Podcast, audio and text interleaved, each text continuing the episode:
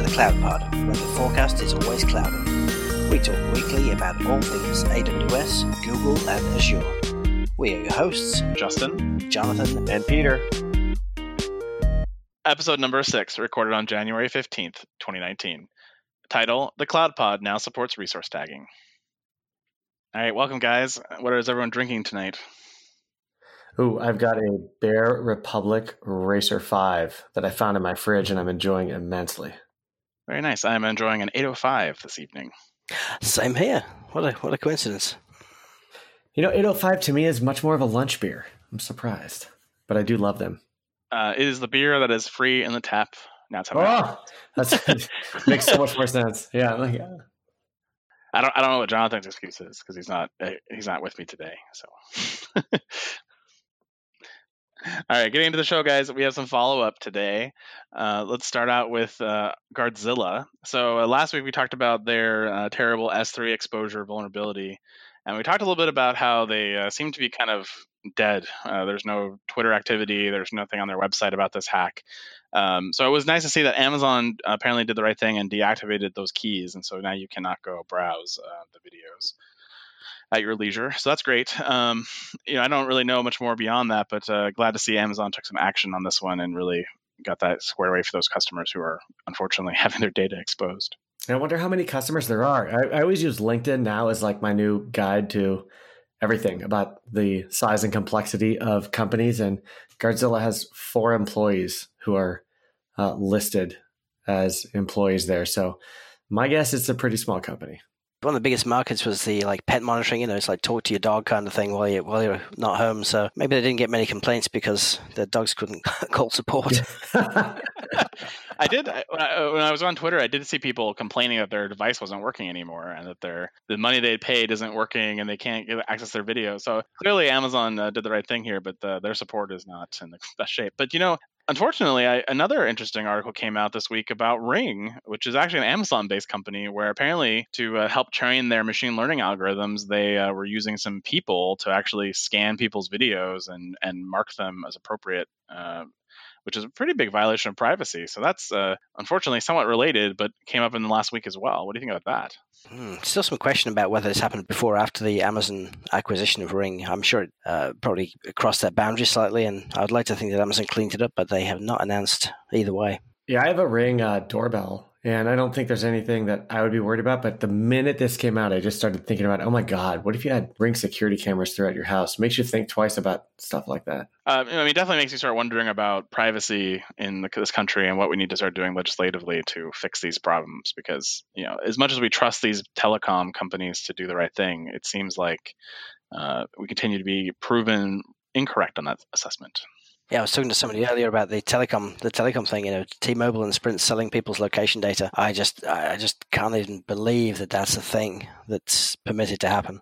Yeah, it's always going to come down to trust, and then the question is, how do you, um, how do you enforce that trust? And is it is the the market enough? You know, if you're if you're found out enough times to be doing things like this and nobody buys your product, that's a pretty pretty good reason to put a policy in place that makes sense for your customers or is it a legislative thing where you need the law to step in and, and decide for us? Yeah, definitely interesting times. But as government's still closed, uh, no new policies.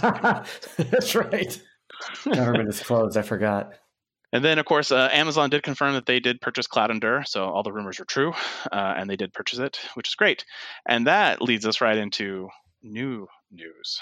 So the first one, of course, Amazon announced another acquisition, and that is TSO Logic, which apparently is a startup focusing on cloud spending analysis. They specialize in machine learning and AI algorithms to help determine the costs of your running infrastructure in the private cloud, so you know what that infrastructure will cost you in the public cloud. Um, this is actually similar to an announcement or to an acquisition Amazon did in 2017 uh, when they bought Cloudyn. So, uh, interesting acquisition. Definitely glad to see Amazon investing in their spend analysis and building support, but uh, definitely Amazon's off to the races with uh, acquisitions in 2019. Yeah, I mean, the, the two things that these two companies have in common. Uh, so Cloud Endure does DR, uh, TSO Logic spend analysis, but they they they both have a focus on helping companies migrate to AWS, and they both charged a pretty penny for their services. And so I just keep thinking, hey, this is a this is a great way for Amazon to lower the cost of entry to the Amazon cloud by making these tools that previously were pretty valuable but expensive. Now you know amazon can control the pricing on those and maybe it's worth it for amazon to look at um, you know lowering or eliminating pricing on those projects just to accelerate cloud adoption. I think that's currently a huge barrier um, to them growing more is just helping people get over the the hump of being able to migrate workloads. I wonder if this is as much about reducing costs as it is about letting people know in advance what the costs are likely to be. Because one of the things I hear often about people who move to AWS is that they they have this expectation that cloud computing is is much less expensive, and um, they're often surprised when they get the the first bill or you know the first few the first few bills. They forget about all the extras. They forget about the data transfer, uh, you know, snapshot storage, all that kind of thing. And so maybe maybe this is um, a bit of a move to, to better prepare people for what they're they're going to pay. Yeah, it's funny. I think um, there's some research out right now, uh, as of last year, I think, where um, the the number one reason companies decide they want to move to the cloud is to save money, and uh, then the number one issue after companies move to the cloud is cost optimization. So pretty cool. It's it's weird because there's, there's the whole two budgets thing when it comes to private data centers, and uh, the the guy who who controls the the capex spend and the the operation expenses. Uh, you know, approval process there, they're always different. And so when you move all your workloads to Amazon, it all becomes operational expenses. It's a bit of a shocker, but you're kind of forgetting that you don't have to lay out millions of dollars for NetApps and things like this incrementally. Right. So yeah, definitely, definitely a bit of edu- pre-education needs to be done for people moving to the cloud. I mean, when you bought the stuff on capex though, and you're able to amortize it over you know three or four years, that really big spend became really small spend that you incrementally hurt uh, you know over time. So this direct spend model definitely catches some CFOs by surprise. And uh, especially fun when you try to explain to a CFO that I have this great deal for you. If you buy $3.8 million in RIs I can give you a TCO, uh, you know, ROI on that investment of 18 months, and then you'll be saving a ton of money. And the look of horror on many CTO or CFOs' faces in many startups at that moment is fantastic. and rightly so, because you know, like like I mentioned a couple episodes ago, committing to such a large expense upfront is is pretty shocking for a lot of people. It's interesting too in this particular acquisition and the one last week. Neither one of these were spaces that I felt were big problem areas for Amazon that they had to address. And you wonder how much of this is Amazon building out um, their professional services organization or more acquihire because you know if, if, one of the big primary drivers of their business was helping companies move to the cloud and that's a people problem as well as a technology problem i wonder if this also helps beef up their professional services capabilities as well. I'd be curious to see if those well, i mean you'll we'll know when the i guess when it gets uh, integrated. Weaponized. Just what part of the org they end up in yeah. It's definitely going to be another tool in their sales toolkit For you, the listeners of the Cloud Pod podcast, Audible is offering a free audiobook downloaded with a free 30-day trial to give you the opportunity to check out their service. To download your free audiobook today, go to audibletrial.com slash thecloudpod. Again, that's audibletrial.com slash thecloudpod for your free audiobook. All right, well, uh, going on to Jonathan's favorite topic, which is, of course, licensing talk. we are going to talk about Amazon's big announcement from last week, which is around the document DB. And uh, just to bury the lead, of course, this is a competitor to Mongo. This is an attack somewhat on the open source world. And so that's all we'll say about it because I know Jonathan would rather us not talk about that part. But let's talk about Document DB and what this is and why it's important. Uh, so uh, Amazon released uh, what they're calling Document DB, which is A plus for naming, um, as Amazon is not the best for naming products sometimes. Uh, this product allows you to basically have a Mongo compliant API to be able to store your document objects into a database and retrieve them. Um, it is completely the Mongo API. You can take your Mongo workload today, supposedly, and plug it into DocumentDB, and it should, in theory, work as expected. You know, reading through the Reddits and the internets and those things, it definitely looks like it's built on top of uh, Postgres Aurora, and it definitely maybe has some ties with ToroDB, although that's unconfirmed. Uh, so, really interesting announcement. I want Jonathan to talk on this one. Hit it. uh, I, uh, and with that going into the licensing thing, I'm really not not sure what to say about this. Without, I don't know, man. I, I, I mean, all of the, all of the, from my perspective, all of the managed services just make life so much easier. So, hold on a sec. You might have to pause. Yeah, that's thing. my fault. Yeah. Sorry, we're gonna have to start that over. Um, okay. I thought it was me. I'm like, oh, looking for my iPhone. Know. I can't find it. And then I'm and then I'm trying to figure out if it's coming out of um out of the out of the world or into my ear earphones, and then the mic can't hear it. But I'm like, no, no, that's that's going right into the mic. Loud and clear. but anyway, um, just mark this time on this on the sheet. Must edit this section. Yeah. oh yeah. uh, I think I think it's all good. I think it helps all of us more efficiently use the cloud and keep our bills down. So I think it's pretty cool. It definitely when uh, you know, if you go back to the keynote from reInvent and Werner's uh, keynote when he's talking about all the database products they have and how amazing they are, it was the big glaring hole on the wall was that they didn't have the solution. So this one feels like it maybe was a reInvent intended uh, release that missed, uh, and now it's now out in the wild and, and available. But um, I am super excited to start seeing some benchmarks for it. I am curious to see how it performs in comparison to Mongo um, and if it's as awesome as I hope it will be, because running Mongo is a lot of work in a lot of different scenarios, and I would love to make that life simpler.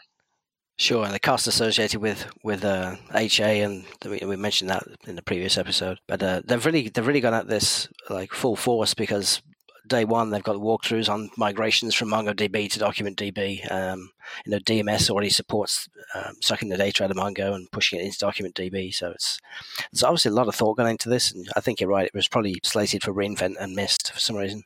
Moving on to Jonathan's second favorite topic, which is the JEDI contract. Azure this morning announced that they won the $1.76 billion cloud contract for the DoD, which is not the JEDI contract. Um, but it is a clear sign that Amazon actually maybe not out of this race yet for the JEDI contract with DoD signing on. Um, it allows them to really simplify both their platform operating system platform side as well as their cloud uh, enablement and really be in that Microsoft ecosystem and really simplify their vendor story. So definitely a big win by Microsoft. Congratulations to that sales team over there. They should be enjoying a nice uh, evening of celebration. But uh, definitely making that JEDI conversation much more interesting. Well, I mean, I was just going to say if um, uh, it, is any of that contract Azure services because I was reading the article and it seemed like it was very focused on potentially software and software and and uh, services in general, like consulting services and uh, and and code modification services. Yeah, it's unclear exactly what they bought, but um, that's why all these things are. They're a bit, um, you know, opaque. But I assume that these are situations where the the DoD is outsourcing an entire package and saying, please come up with a solution for this, which includes the hosting part of it. Um, it was mentioned that it is not a fixed bid. Uh, it is actually a contract based on indefinite delivery, indefinite, indefinite quantity agreements, uh, which to me sounds right. like cloud. Uh, that's definitely not something that you would be able to predict in advance to that level of detail required for a government. Yeah, contract. that's a good point.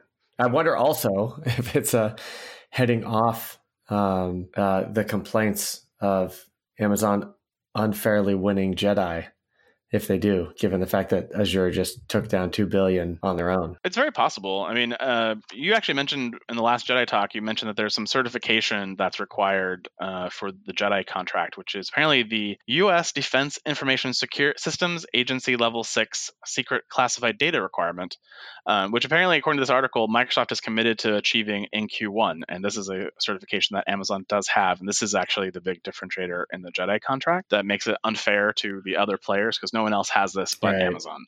Uh, and apparently soon to be Azure. So it may be a consolation prize. It may be the signs of a bigger deal for Azure to come, but uh, until the government reopens, I don't think we'll get a good answer to that problem. I'm not sure it's a nail in the coffin for the for AWS for the JEDI contract, though. I mean, they they could have lumped both these things into one contract, but they didn't, and somebody else has won this part. So maybe maybe it was a deliberate attempt to to split things up. I mean, on one hand, they say they want a single supplier for JEDI. On this, uh, you know, on, on, this hand, they they went with uh, Microsoft. So it's well, I think you are confusing Department of Defense versus the Pentagon in this particular scenario, as complicated as our U.S. government is. So, you know, this being very focused on one small aspect of this situation for the Pentagon, where the DoD JEDI contract is much more around defense infrastructure and protective uh, equipment and, solu- and surveillance solutions. So while they are both under the DoD umbrella, they are still somewhat separate. So it's a bit confusing, which is the unfortunate part of all government contracting is you never know who you're actually talking to. Um, but they are completely not the same thing, which is sort of weird. But all under the DoD umbrella. Amazon services are now launching with HIPAA, PCI, ISO, and SOC certifications on day one. And so this is a little bit of Amazon um, saying, you know, hey, look at us. We're announcing all these amazing new services uh, for you guys to use, but also we're, we're launching them with all these compliance things, which typically take in six to nine months post GA of the product to actually get. Um, so this is Amazon saying, hey, not only are we giving you new stuff, we're actually also making it available for the highest levels of compliance and security, so you can use it today. Um, I know this is a big issue for me in a past life where you know a great, fantastic new service will come out, but it's not HIPAA compliant, and so I couldn't use it because it wasn't HIPAA compliant. And then it was always, all right, Mr. Amazon TAM, when is my when is this going to be HIPAA compliant? And that's several months away, and you're like, now you're sad because you're still building out uh, a cluster of something you didn't want to build out because they don't support you yet. It's interesting the services which are or are not either HIPAA compliant or PCI compliant. I mean, the, the Route 53 resolver sounds kind of fairly innocuous. Why wouldn't that be HIPAA compliant? I mean, it's just DNS, right? It's kind of it's kind of strange. I mean, anything. I mean, I, would be amazed that Amazon could launch anything which which didn't um, meet ISO nine thousand one or twenty seven thousand one yeah, I mean, I'd be surprised if Amazon could ever release anything that didn't meet that because just simply managing a service at that scale in that many regions with that many employees, you, would need the documentation, and the documentation is is basically what you need for that certification. So I would actually say that if you look at the list of items that they announce with or without HIPAA, for example, or PCI, the ones that have HIPAA are all relatively new services, where the ones that don't are actually add-ons to existing services. So Route 53 Resolver, for example, is an addition to Route 53, um, and it's owned by the networking team at Amazon. The Global Accelerator is owned by the networking team as well, I assume. So both of those are actually tied to pretty legacy solutions that Amazon's had for a long time, which may be actually harder to design HIPAA or ISO or PCI compliance into day one. Whereas the stuff that does have all of it is definitely stuff that's brand new, you know, based off primitives that already had those things. And so I think it's I, assume what we're seeing here is that Amazon's actually making a design decision change. We're saying, okay, look, for net new services, this is now the new barrier to launch that you have to have these things. The legacy services have been around for more than six months or are brand new as of reInvent. Um, you know, they ha- maybe have a pass for a little while while they get up to speed or they get up to date, but eventually, as they as they pick up new initiatives and new roadmap items for this year, I bet they now also have this requirement. So I think it's I think it's Amazon raising the bar on their internal dev teams and you know it was probably a trial for a lot of these in the first year but now now that it worked and there's customers are happy about it it becomes a bigger priority for them. Yeah and i could see network being the hard one of the hardest ones to sort of reverse engineer and bolt on HIPAA compliance after the fact if you design the core functionality years and years ago. But i mean uh, yeah this is gonna i mean it just makes total sense to just say this is the new standard. Build your new services to meet these requirements. That's mvp that's minimum viable product at this point. It will be curious to see if you start seeing uh, some of these government uh, yeah. items pop up on this list too. You know, things around FedRAMP or DoD compliance and stuff like that. Those become launch features as well, and and supported in GovCloud much faster. Um, a lot of these services also don't make it to GovCloud for several years after they get launched in all the other regions. So it's definitely you can definitely tell Amazon is more interested in in winning over a lot of big enterprises, a lot of government deals, a lot of healthcare deals, and this is a priority. Yeah, you'd be shocked at how many of the people who are calling us right now at Foghorn to to help with stuff is all HIPAA based. HIPAA and HITRUST. It's incredible the percentage because you think I mean that's a relatively small segment of the economy and it's a ridiculously high percentage of people calling us are looking for that. Are they uh, new uh, new services like startups and things in that? Yeah, there are a lot of new startups, a lot of SaaS companies, SaaS companies who you know are doing things, but it's not around like compliant. I don't I don't think it's around uh, electronic medical records requirements or anything. It's just people coming up with really cool new ways to um, manage and handle and, and analyze and, and get value out of uh, data, which also has to remain extremely private. Yeah, I think off the you know, Veeva went public a couple years ago now. Uh, they're the big healthcare solution built on top of Salesforce, uh, uh, Force.com platform. I think that got a lot of uh, heavy investment into healthcare innovation, as well as you know Obamacare and some of the different initiatives that have happened in the last few years. I think healthcare is becoming a bigger deal. So you have a lot of startups in that space, and then you have a lot of fintech guys trying to get into PCI and credit card processing, and so all of these areas are becoming a, a hot area because they're areas that haven't had a lot of disruption yet because they were the barrier to entry was seen as very high um, for quite a while. And now with you know Amazon and them being you know providing these compliant services, it makes this a much easier story to sell and a much easier investment area for these startups in these really highly regulated industries. Moving on to the uh, next topic, GCP announced an, a partnership with SpotInst to basically cover running Spot instances on top of Google Compute, which I did not know they actually had spot instances because I'm not as into the Google ecosystem yet. Uh, but I, I, then learned that uh, Google actually calls these preemptible VMs, uh, which I find a hilarious name that was definitely clearly not workshopped by uh, the team who did Spot instances, which is, makes a lot more sense. But uh, glad to see that Spot instances is expanding beyond Amazon and really getting into multi-cloud and really helping that provide. Because if you are looking for an easy way to take advantage of uh, 70% cost reduction with Spot instances, SpotInst is really a fantastic tool for that and really a, a, way to simplify the whole equation without getting into a lot of work on your own. I find it strange. It's, it's a it's a partnership rather than it just being some kind of native uh, Google service, but you know, it is what it is the thing that I think is super interesting, right? So there's this no brainer um, uh, financial incentive eh, to figure out a way to use um, spot or preemptible instances to run production or quasi production level workloads where you really can't afford to have an outage. Um, and as companies, you know, SpotInst is a tool to help you do this, but you know, companies are doing a lot of this on their own as well. And the more you go down this path, um, you know, they're, I mean, we've done like uh, container based stuff for ECS on Amazon uh, with some algorithms and stuff to make it pretty much, you know, pretty much getting up to the SLAs that Amazon is just offering in general. And uh, you have to imagine everybody's doing this. And if everybody does this, the spot instance pricing is a market price. So if we all get way better at doing it, the discount is going to decrease over time to the point where at some point, if we're all perfect at it, it's going to basically be the same price as our reserved instance pricing, or maybe even our on-demand pricing. Who knows how far it'll go?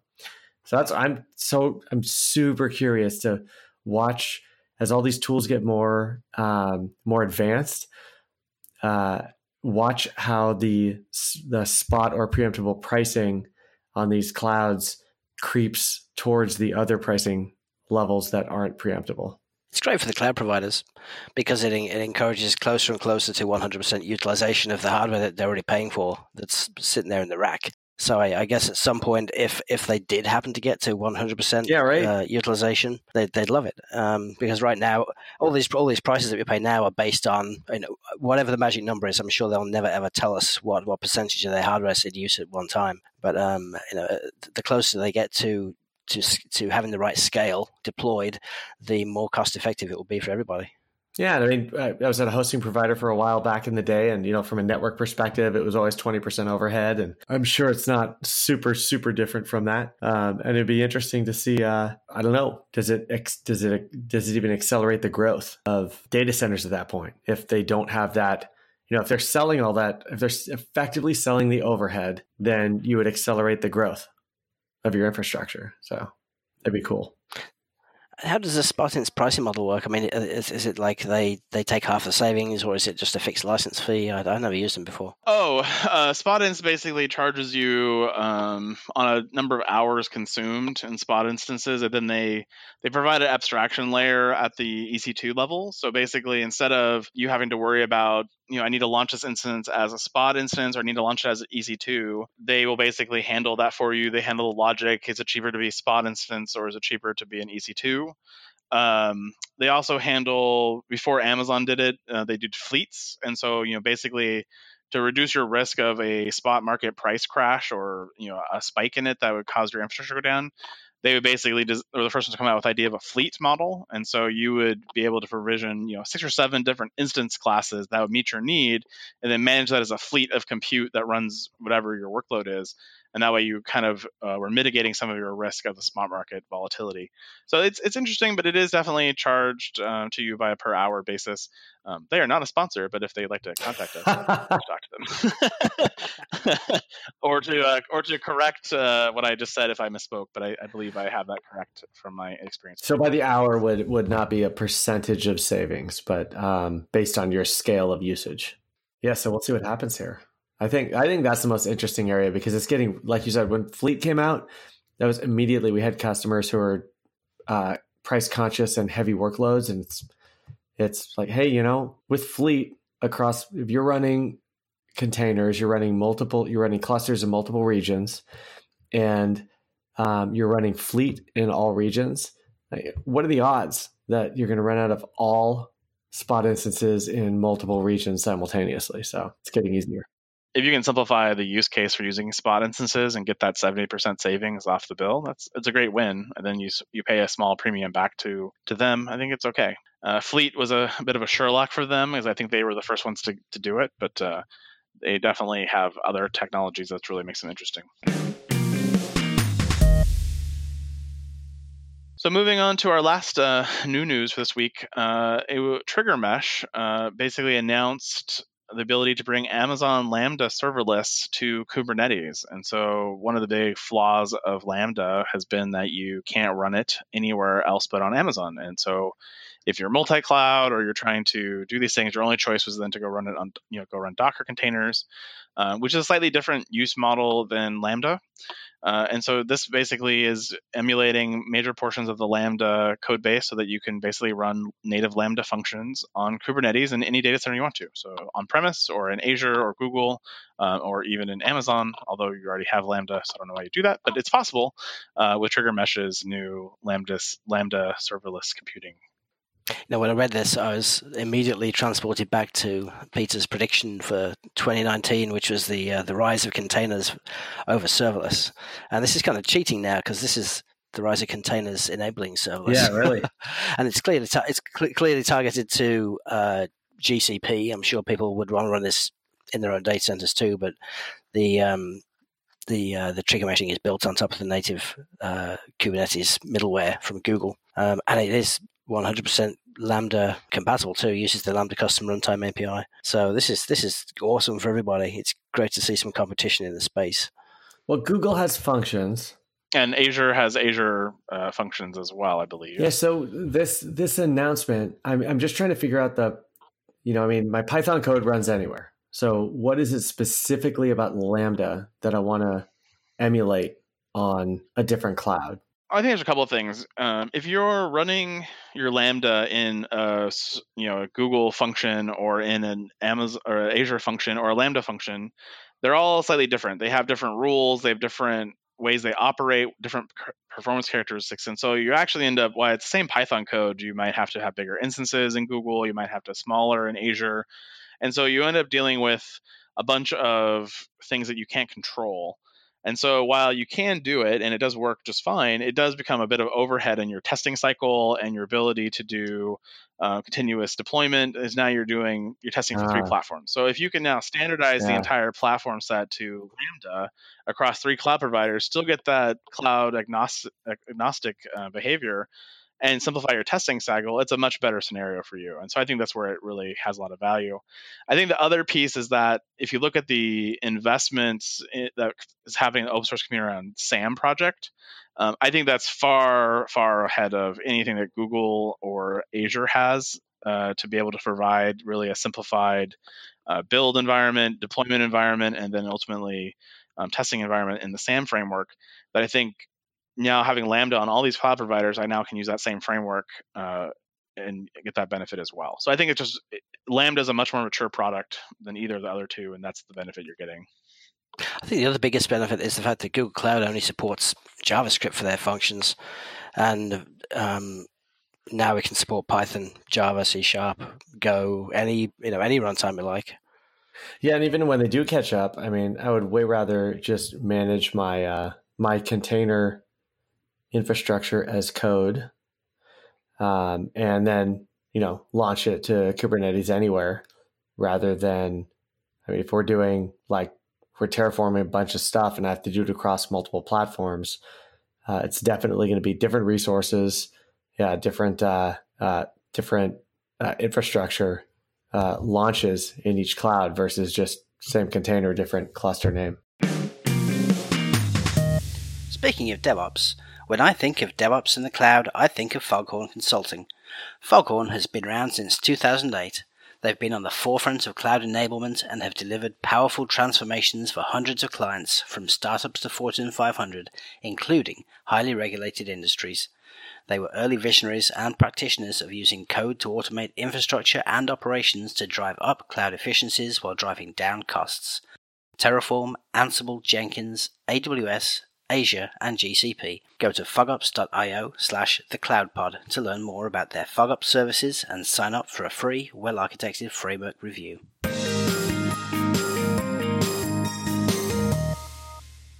Moving right along to the lightning round. Peter, I'll let you take it away.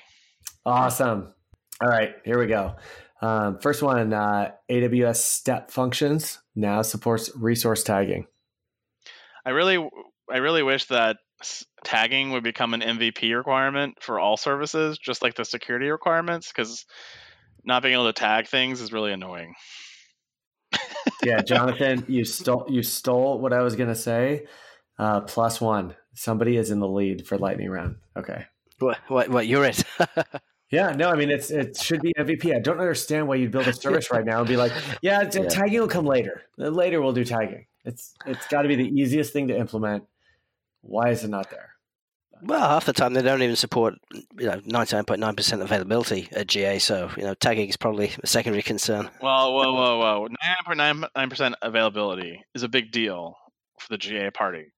and GA party. again, it's not availability; it's degradation in service. So that's what you got to remember. But uh, tagging is a, a no brainer. I wish it was part of every MVP. Yes. All right. AWS OpsWorks stacks now support Amazon Linux 2, Amazon Linux 2018-03, and Ubuntu 18.04. You know, I was talking to somebody earlier about OpsWorks, and I was kind of hoping that they'd just let it die, but apparently not. I mean, SimpleDB is still kicking around. You, OpsWorks yeah. will be with us forever. I love OpsWorks. I'm so excited. I can't wait for more OpsWorks. How does Ruby uh, work in OpsWorks?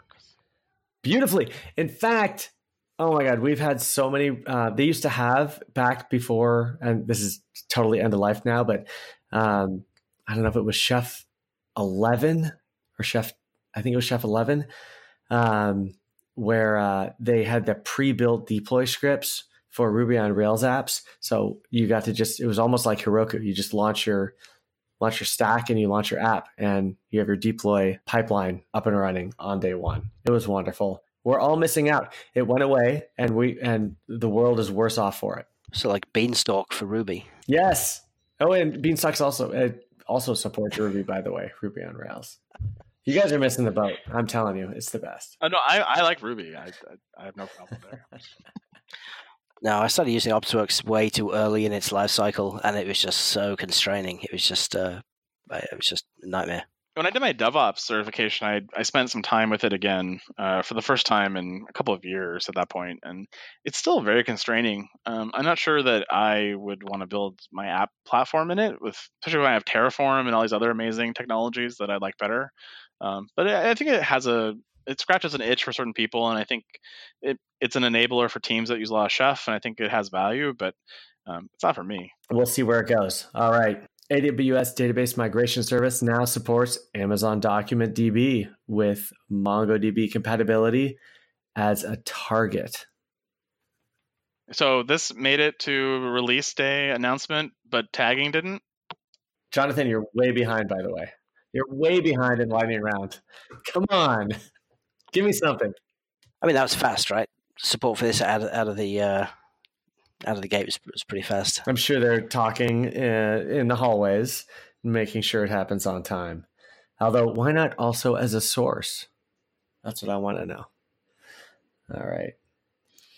Uh, next, uh, Amazon EC2 Spot now provides results for the described spot instance request command uh, in multiple pages. So they've paginated the response. It's, it's unusual that Amazon breaks some functionality like this, but uh, you know, good on them for implementing something that they have in every other API. so this is another MVP candidate. For sure, yeah. I mean, maybe maybe nobody ever used Spot to the scale that they, they needed to um, to page to thousands of results uh, before. Well, that's the key, right? Is that it's like this is a feature because people are starting to use Spot at scale, which means yeah. Yeah. Spot pricing is going up.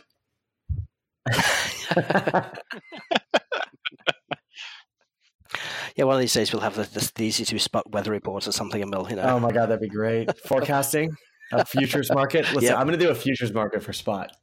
All right, next, IoT Core now enables customers to store messages for offline devices. It's kind of weird. I mean, I, we, um, I, th- I, thought this was already a feature, but we, we talked earlier about this, and it turns out it was only a state that got stored when the device was disconnected. But again, this is one of these things like, why wouldn't this have been included in a uh, in the original release? Like being disconnected from the network is one of the things that IoT is built for. So I don't know. Feels like something you could have solved with Kinesis or Kafka or SQS or any other message bus solutions that Amazon supports and, and offers. Yeah, it's like a lazy way out. I mean, you store the last the last update ID which you received, and then you check and say, "Hey, it's a new one. Yes or no." So you think Kinesis isn't under the covers of this? I mean, it might I mean, be, but it doesn't say so. It doesn't, but I mean, it's like this is this is classic. Um, make it easy, just slowly make it easier. So yeah, we used to have to use the primitives. Now they're included. Is there a? I didn't read the announcement. Is there a time limit on the uh, the messages? Oh, there you go. Not doing. Yeah, I think it says. I think it says. I think it says. Please see the Kinesis documentation. it's probably not Kinesis. It's probably an S3 bucket. They probably just drop objects in maybe, there. maybe. Maybe it's SQS. Cool. Okay. Next, um, Azure announces the GA general availability of Azure Data Box Disk. It's, it sounds like a bad translation from a from a foreign language. it, this name, man, I, we give Amazon a bad time about their naming of some things, but this is horrible. I all I can think about is that SNL skit with uh, you know Justin Timberlake. Just, that's all I can think about in this. Uh, you know, but on, in addition to this, um, they also announced that Azure Data Blob Box Disk is now in preview. So if you wanted this thing that they sent to your data center with a weird name to have a other even weirder name, you can add blob to it. Step until they have a whole truck, I'm not going to be impressed. Step one: the Azure Data Blob truck. Next up from Azure. You, step one: cut a hole in the box. Step two: that's that's exactly the song that I was thinking your of data when I referred in to the it. box. Step should three, they have just call it? Should box. they have just call it Snowman Azure snowman? I don't know. Oh, that'd be awesome. That'd be such a troll. I wish they would. that would be be an even better name. You know what I find really strange about this announcement is that they actually specify which regions it's available in. I'm like, if you can put it in a in a box and mail it somewhere, why why isn't it available everywhere? But if it's not available in all regions, how is that generally available? Like, I, I wonder about the definitions of GA for Azure. Yeah. All right, Peter, who's the winner of the lightning round today? You know what? Um, as objective as I try to be, I'm gonna have to give it to myself. I think I was pretty damn good. I think I think I'm giving it to Peter. Wow. So now we're tied. we're tied one one one at this point. Is this what's happened? That's what's happened. Next week is a big week. it's a big week. We'll have to see what we come up with. All right. Moving right along to Jonathan's cool tools for the week. Excellent. I did the homework this time. Nice. Did you? I, I don't know. I kind of take the Java approach and do like the just-in-time thing. I feel like you're very agile in this methodology. Um, it's very much like a product manager gives you a lot of stories to choose from, and then you sort of pick the story you want to work on, and then you sort of deliver it. I, I get it. It's very agile. Although, although I, I said just in time, but maybe just in time should be the, the name of your spot in the show. Oh, that's brilliant. if that was part of the lightning round, you totally would have won. All right. Just in time. So, that is so perfect. My uh, my parents actually almost made my middle name Tony, oh. which would have been awesome. and I they told me this story when I was like 13 or 14. I was like, "What did you do? Like that would have been amazing. I would have been awesome." The missed, missed opportunities. Uh, awesome. All right, Jonathan, let's talk about tools. Okay. So this week we have uh, ec2types.io, which is uh, an index of all the AWS EC2 types, strangely enough. Uh, you can search them by any kind of configuration criteria, processors, memory, vCPUs, uh, network throughput, and storage. And uh, you, you, can uh, have it help you choose based on any of those criteria or based on cost. And they're factored in both on demand and reserve pricing, which is pretty cool it's always a chore to uh, to go through the the Amazon documentation to find out exactly which instances are available where and cost what. So this is a really good helper. I've always been a fan of um, ec2instances.info personally, but um, I do like the format of this where I can compare them next to each other, which is one of the things lacking in uh, ec2instances.info. So uh, it's definitely a nice tool. I like this one as well. Um, shout out to uh, Prasad here, who uh, two weeks in a row has a cool tool, in Jonathan's uh, segment here. So that's good job on him. Maybe maybe go for a three-peat and see what happens. Maybe he has a third tool here. This this used to be much easier to do in your brain, and now that the the instance types have expanded so much, and so many of them are so specialized that uh, I, I literally feel like now I need a tool like this. Super cool. Yeah, and if you're looking for a specific uh, CPU as well, it's pretty nice to, to have all those indexed yeah. separately where that's not as transparent as yeah. as it could be on the on, on Amazon's own pages. It'd be nice if someone uh, would do this for all the cloud providers, so I can compare what you know a large instance is between Azure, Google, and Amazon, because that is starting to get confusing now as well. For sure. Speaking of AWS, stay up to date with the latest AWS news every Monday morning with the Last Week in AWS newsletter. Corey Quinn gathers the news from AWS, strips out the stuff that nobody cares about, and makes fun of what's left. Subscribe today at lastweekinaws.com. Snark delivered to your inbox. Less fog, more cloud.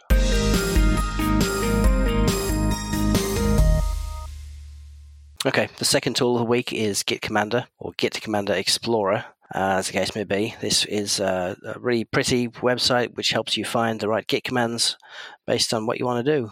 It is one of those things that Git Git commands are one of my most frequent Google searches. So it's it, there's a need for this. it's, it's also really dangerous ones too, right? It's like, oh, I need to, I need to reset the head, but keep these two critical files, and I forgot to copy them somewhere. And please, just give me this magic command that'll fix it all for me and not lose my work.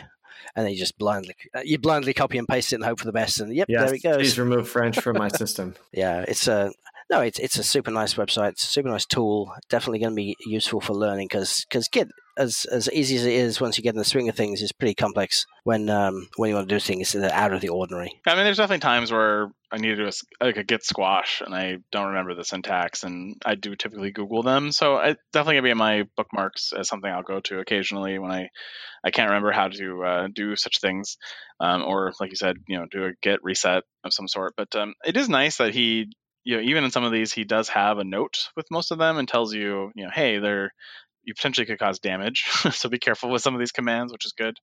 Um, but I agree, the documentation also is very effective. But you know, anything to make development easier for people who are new to these things, I think, is a win. Yeah, our absolute best best feature on the site though is it has a light mode and dark mode switch. I love I love dark mode. The the extra half percent of battery I gain from this is uh, it's going to save my life one day. Yeah, I definitely think that um, it would be. I, I, I don't think it is complete. I mean, it's obviously not comprehensive, so be good to to see more uh, more of Git included. Oh, I just went to dark mode. I just went there. I like it. Whoa, the dark side. Well, that's the show for this week. We'd like to thank our sponsors, Foghorn, Last Week in AWS, and Audible.